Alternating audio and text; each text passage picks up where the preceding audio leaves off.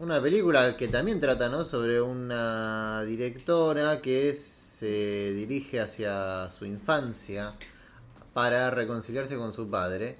Esta película, Lucas, no la viste, pero la vamos a hablar con, sí. con Citric. Es After Sun, ¿no?, de Charlotte Wells.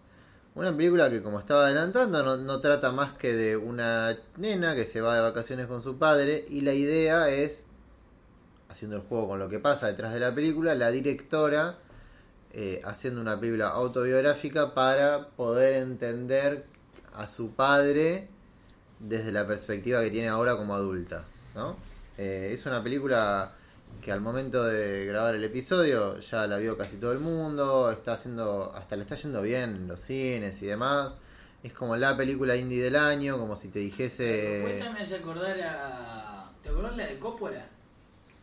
Con Bill Murray, Sofía Coppola con Bill Murray, que también tenía eso del padre. Claro. Pero bueno. Pero bueno. Imagino que. No, esa, esa es buena.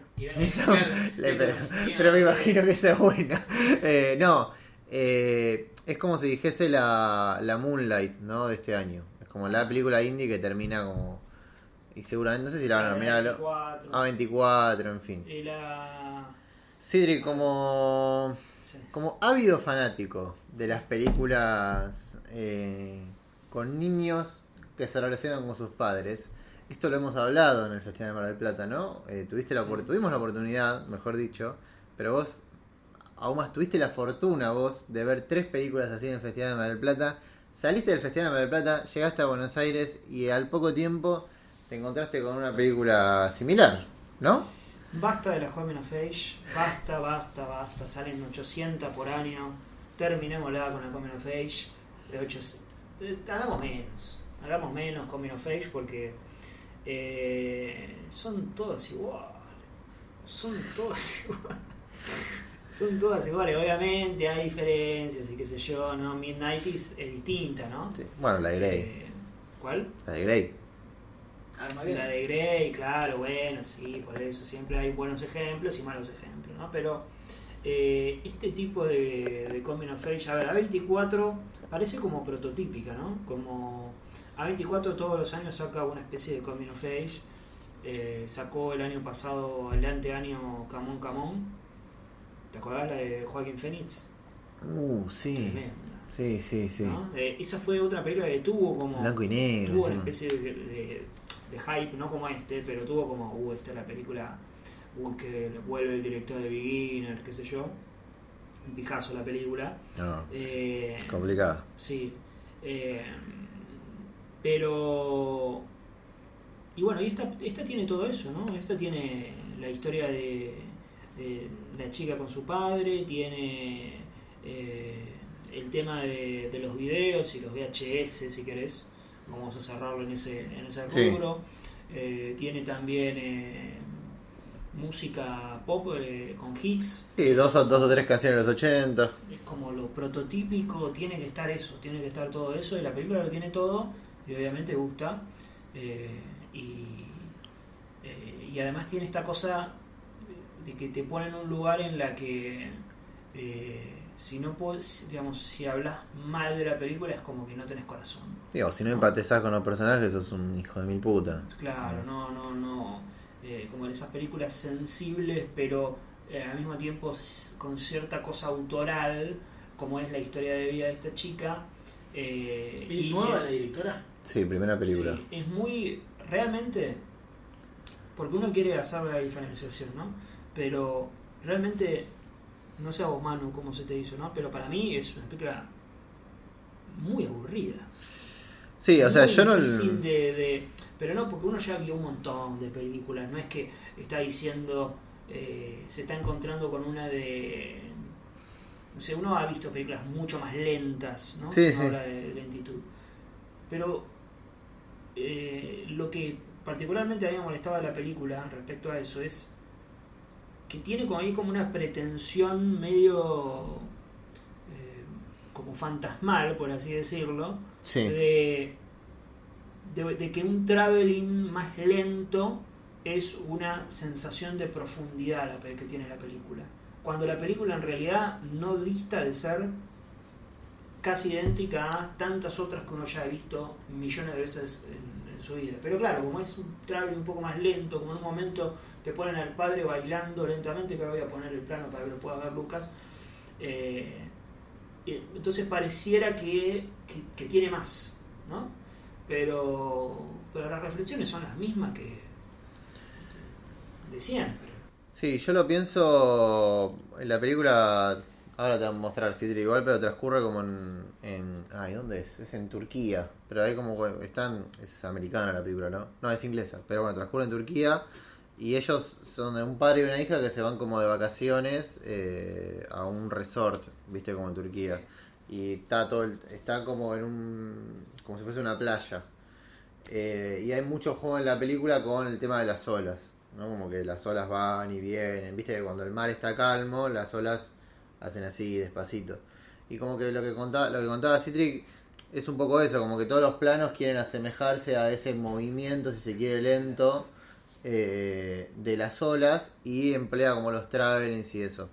Eh, yo no es una película que en particular, eh, sí, ahora vas a ver porque no termina más, pero yo no es una película que odié. Lucas, está en play eh... la película, ¿eh? No es una película que odié, y yo la vi en el cine. Eh, la vi en el cine Lorca, eh, creo que vos, eh, Citri, la viste acá en tu casa, ¿no? Pero bueno, yo la vi en el cine, que en el cine uno lo que tiene es... Eh, bueno, lo que siento que tiene, al menos yo, que me comporto como una persona civilizada, es que no estoy relojeando el celular, no saco el celular. Miro la película y me puedo comer el pijazo de mi vida, pero no, no estoy viendo el tiempo. Por ejemplo, yo sé que esta película en mi casa hubiese sí, visto... A ver cómo andamos. eh, porque realmente es muy aburrido. Eh, y yo en un momento pensaba que, que iba a arrancar y la película nunca termina nunca termina arrancando. E incluso cuando uno cuando pasa esa sensación y uno llega al cuándo va a terminar, nunca termina de terminar la película. Es algo que yo... Creo que es lo, lo primero que te dije... Incluso cuando vos no la habías visto, Citri, yo te había dicho esto de que la película tenía como diez planos finales, ¿no? Vieron que uno, cuando mira una película, el, el plano final, como el inicial... Está jugando un pucho. El plano final, como el inicial, es como que tiene mucha potencia y demás. Y acá en el último tramo de la película vos tenés como un montón de planos así y nunca termina siendo el, el definitivo. Por ejemplo, este que estamos viendo acá, este podría ser un plano final. Sí. Eh, que para el que la vio es cuando está Paul Mezcal ahí en el balcón bailando. No termina más. No, no termina más, eh, estamos. ¿Qué te parece, Lucas? ¿Qué es? ¿Qué, qué sentís? No, no, no vi la película, no puedo hablar de la película.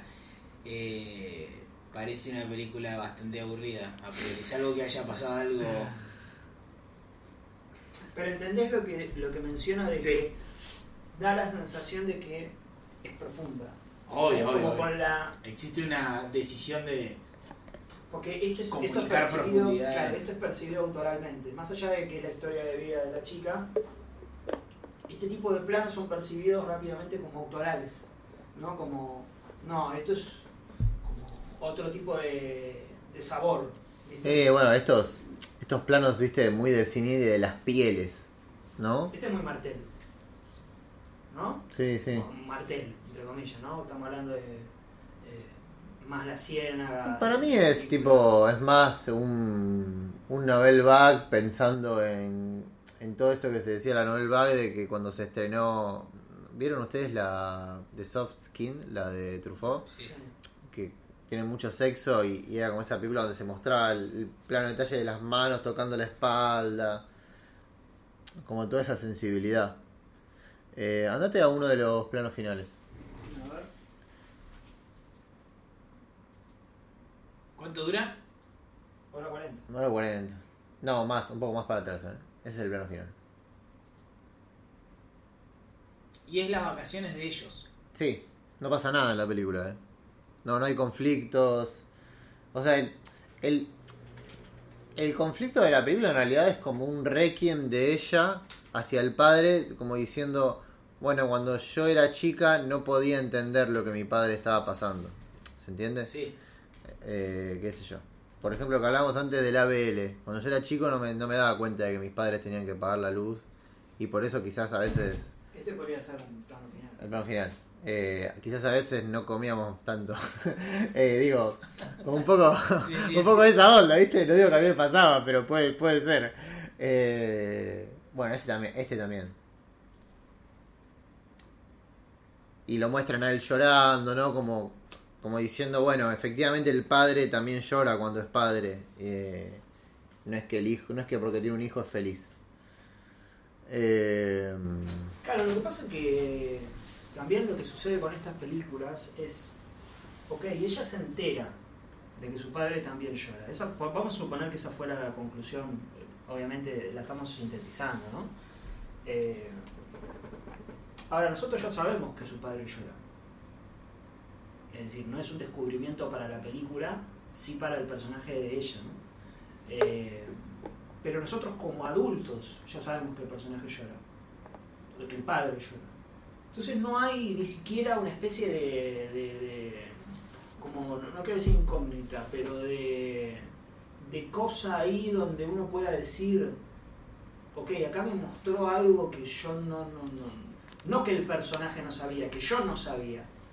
Y no que yo como persona, sino de, de, de una realidad que uno está eh, sí, ignorando. ignorando, ¿no? Y acá, bueno, sí, que el padre sufre por tener una hija, es como, tiene cierta naturalidad. Por eso es, sirve el contraste con Armageddon Time, donde tenemos esa cara del padre con esa cara de, digamos, con lo bueno y lo malo tan...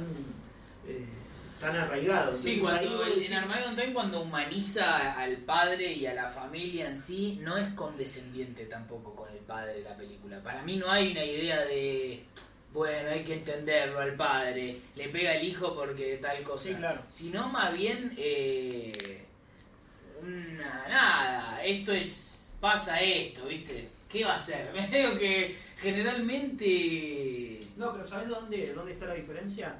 Que vos ves Armageddon Time y decís, claro, la persona con la que, si bien son tiempos distintos, una obviamente la película sale en el dos mil veintidós, no solo cuenta de ese tiempo, sino también de que obviamente ese tipo de cosas quedan, porque aparte está lo de Trump y demás. Eh, uno dice, claro, yo, no sé, trabajo en una oficina y mi compañero de trabajo que tiene una hija o un hijo también le puede pegar. O también puede ejercer algún tipo de cosa, digamos, eh, y al mismo tiempo puede quererlos mucho y al mismo tiempo, o sea, eh, está ahí dentro del, del ser humano que está al lado nuestro. Que un padre llora por la hija, no, no, no, me parece que no llega a tener ese peso de, de revelación para el final de una película, eh, como diciendo, bueno, acá... acá está la verdad. Me parece que le falta eso a la película. Quizás alguien me va a decir, bueno, pero para mí sí funcionó y está perfecto. Obviamente eso no pasa nada.